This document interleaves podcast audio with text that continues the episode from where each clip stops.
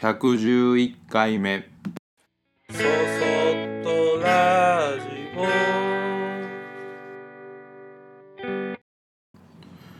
皆さんこんにちは。こんばんは。そそっとラジオ木又俊吾です、えー今日は111回目で、えー ワンワンワンなので犬の話でもしようかと思います僕は昔から小さい時から犬しか飼ったことがなくてうん、猫とか他の、うん、小動物も多分飼ったことがな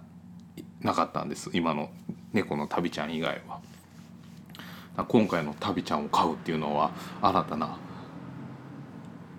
ペットとの関わりですごい新鮮なんですけどで犬のことで考えるとあの20代の前半ぐらいに犬を飼い出しました。もうその頃からゆきちゃんとはお付き合いをしててでなんか可愛いからねかか飼い出したんだよね。で名前はねココ太郎という名前で女の子なんだけど。あの呼んでましたでココ太郎の一生の間に僕らは結婚をして出産で家族が増えたり粗相を始めたりと、うん、人生においてすごくあの大きな局面を共に過ごしてくれた、まあ、仲間のような家族のようなそんな存在でした。でなんかまあ犬ずっと犬で猫を飼ったことがなかったし他のもほとんどなかったので犬がいいなとずっと思っててでなあのなんかね犬の感じで言うとこうすごく従順で愛想が良くて散歩や走るのがすごく楽しくてたまらないっていう感じのあのなんかこう賑やかな感じだったりとか「おいで」って言ったら来てくれるとこだったりとか遊びたい時は一緒に遊んでくれるしでなんかそういう関係がすごく好きででずっときっと性格的にもねそういう感じのメリハリのついた状態。今タビちゃんを飼ってみてよく思うけど猫はどちらかっていうとふにゃふにゃふにゃっていう感じがあってそれはそれですごい可愛らしいんだけど犬のそういうこうメリハリがあるところっていうのが性格的に合ってたのかなっていうふうに思うんですね。でまあ子供の頃にも、まあね、犬を飼ってて家で。で散歩とかもたまに連れていくようなことになったんだけど、ね、今考えるとどうしてなんだろうなと思うんだけどあのその散歩がすごい面倒くさくて。でトイレをした。トイレを散歩じゃないとトイレをしないんだからみたいな感じの話もあったから散歩に連れてっておしっこ1回してうんち1回したらもうそのもう犬を引きずるように連れて帰ってきたことがあってすげえ親父にこっぴどく怒られたことがありました。ね、今考えたらこう無理やり連れて帰るぐらいなら他くるっとちょっと回って歩いて帰ってきた方が早く終わりそうな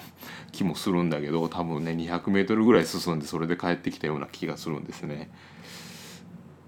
ひでえことしてたな だけどまあ、うん、あのココ太郎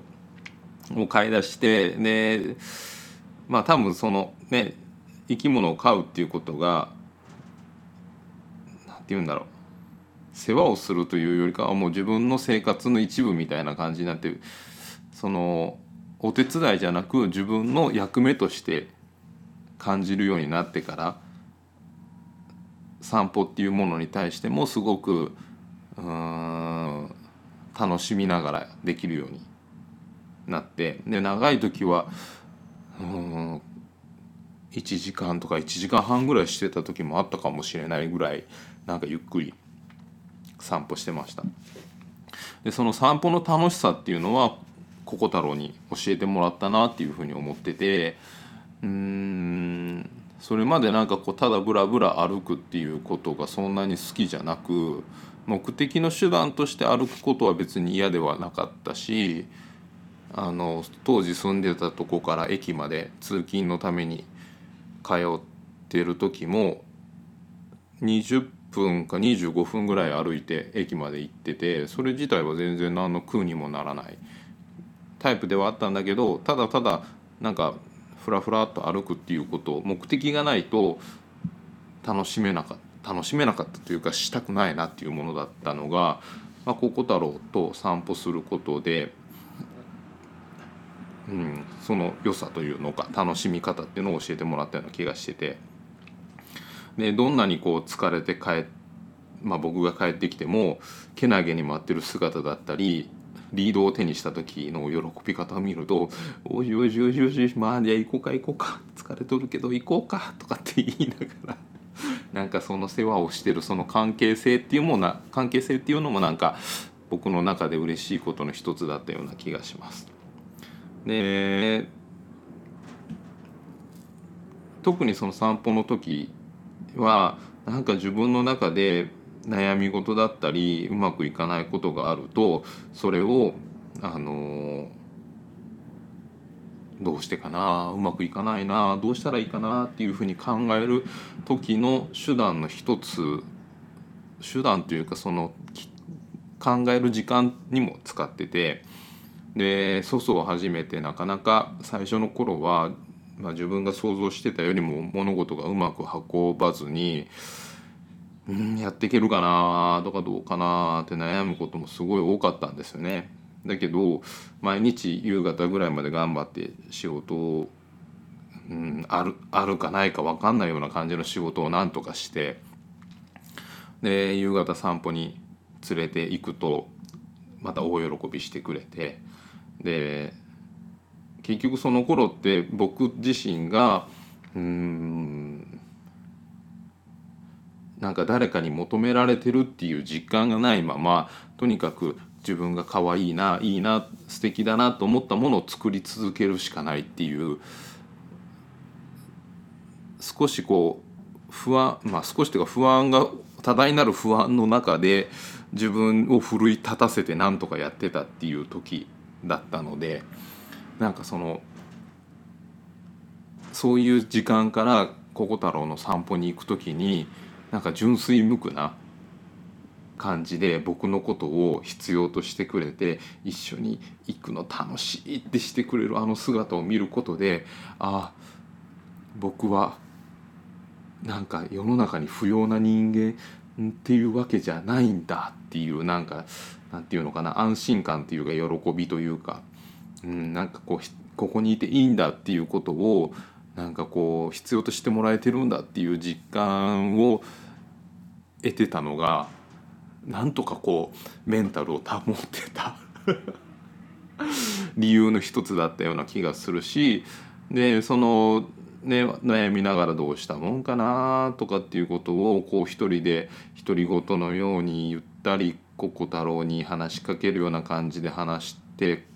思いを言葉口にして話すことで考え方が少しまとまったりまあもう少し頑張ってみるかっていうふうに思ったり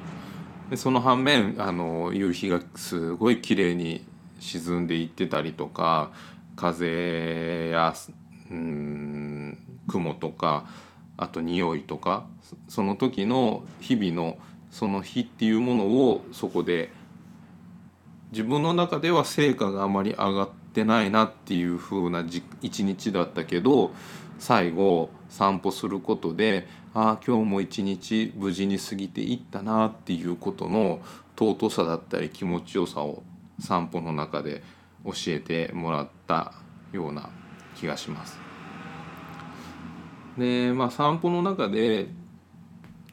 結構まあ僕の中で思い出深いというかはっと思ったことの一つに、まあ、夕日がこう沈ん、まあ、夕方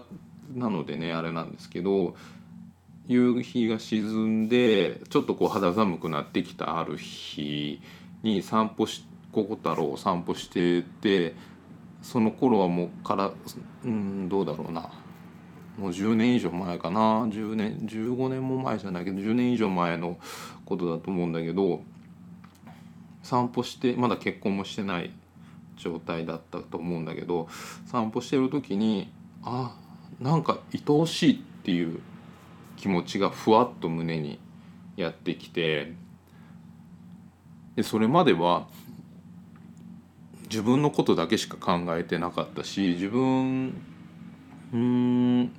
っていう軸以外考えれる軸がなかったような気がしててもちろんそのゆきちゃんとはお付き合いしてたし大事だな大切だなと思ってたけどまあでもゆきちゃん自身も一人の人として成立してて僕が守るとかそういうような問題存在でもないしなんかそういう意味で愛おしさっていうのは感じたことがなかったような気がするんだけどなんかそのこの散歩の時にうん。自分以外でこんなに大切で守ってあげなきゃいけないものがある。で必要としてくれてるっていう。これを愛おしいっていうことなんじゃないかなっていうのをふわっとなんか感じた日があってあ俺今初めて愛おしいを知ったかもっていうふうに思ったんです。でそれは子供が生まれてきて面倒世話をしてる時とかなんか成長を見ていくしている過程を見ていると同じ気持ちがやってきてああやっぱりこれが愛おしいっていう気持ちなんだと思って僕はココ太郎に愛おしいを教えてもらったんだっていうことを思うとなんかすごい嬉しくなりました。でまあそんなねココ太郎も僕らが20代前半から買い出したので愛知県の方に戻ってきた時にはもう少しずつ、まあ、年老いてきてで後半最後の方はあの大好きだった散歩もあんまり行きたがらなくなってでお庭にちょっと下ろしておトイレさせてあげたりするぐらいまでになってきてでああもうそろそろお別れなのかなみたいなことをまあ漠然と思いながらで、そんなことをして半年ぐらいかなするとまあ夏場だったんだけどクーラー暑いまあ暑かったしクーラーをつけて暑いとねかわいそうだしねクーラーをつけて部屋に入れといてあげたんだけどつけてても呼吸が荒くて息苦しそうだったのでうんもうそろそろダメなのかもと思いつつ、まあ、何かもしかしたら元気になる方法があるかもと思って病院に連れて行ったけど、まあ、酸素カプセルのような部屋に入れるしか方法がないっていうような感じで言われそういうものをレンタルするかどうかみたいな説明ぐらいを受けで、まあ、とりあえず半日そこの病院に入院させたんです。で夕方保育園に行ってた娘を迎えに行ってでそのままその足でそのまま病院に行き迎えに行ってでその酸素カプセルのゲージの中から僕らの顔を見た時はとても嬉しそうで久しぶりにこう散歩に行こうかって言った時にファッとこう顔が明るくなるような顔になってああきっと僕らのことをさ待ってたんだ寂しかったんだっていうふうに思えてああなんかこう申し訳ないことしたのかなとも思いつつ迎えに来たよっていう感じででそれでこうそのカプセルから出して僕が抱きかかえると、まあ、安心したのか僕の腕の中でそのままスーッと長い眠りについたんです。まあちょっとこうね今思い出しても少しこうグッときちゃうようなシーンだったんだけどねなんかこう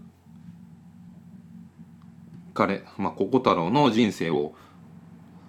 僕が最初から最後までなんかこう一緒に添い遂げれてよかったなっていうふうにもうすごく思ったし帰宅後に娘がなんか保育園で習ってきたメダルの作り方みたいな感じで金色の折り紙で金メダルを作って首にかけてくれたりとかして、まあ、なんか悲しさとか寂しさと和やかさが交差するなんか僕らの人生例えば僕とゆきちゃんだけだったらこの悲しみに耐えれなかったかもしれないけど娘がいることで息子がいることでなんかこうちょっとそういうことしみったれた感じだけにならずに済んだりとか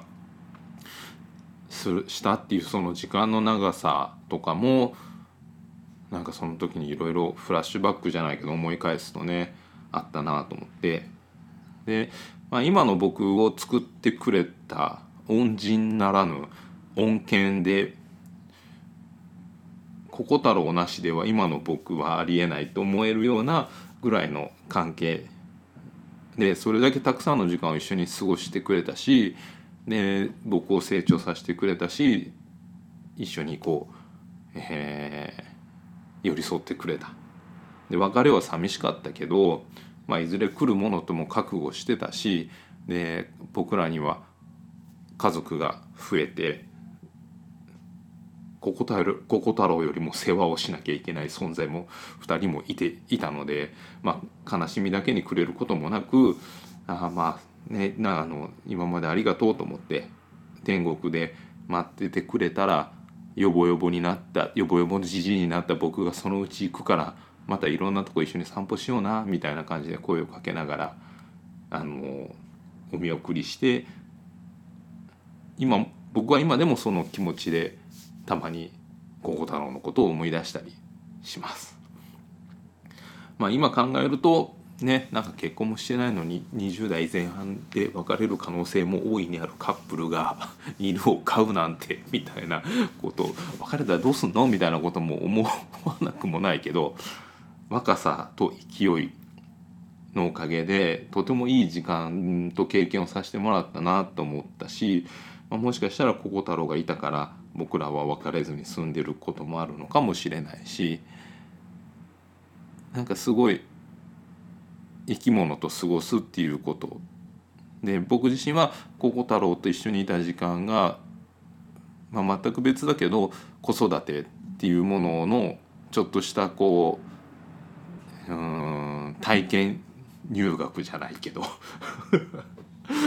短期体験になったのかなとも思いそのことも子どもたちにも影響があっただろうしなんかいい時間だったなっていうふうに思います。まあ少し湿っぽさもあったけど僕の犬の話でした今は猫が猫も大好きです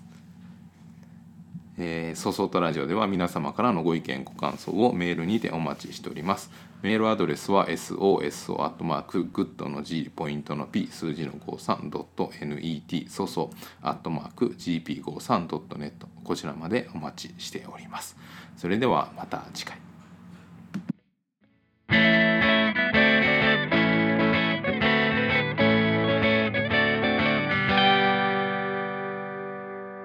そそっとラジオ。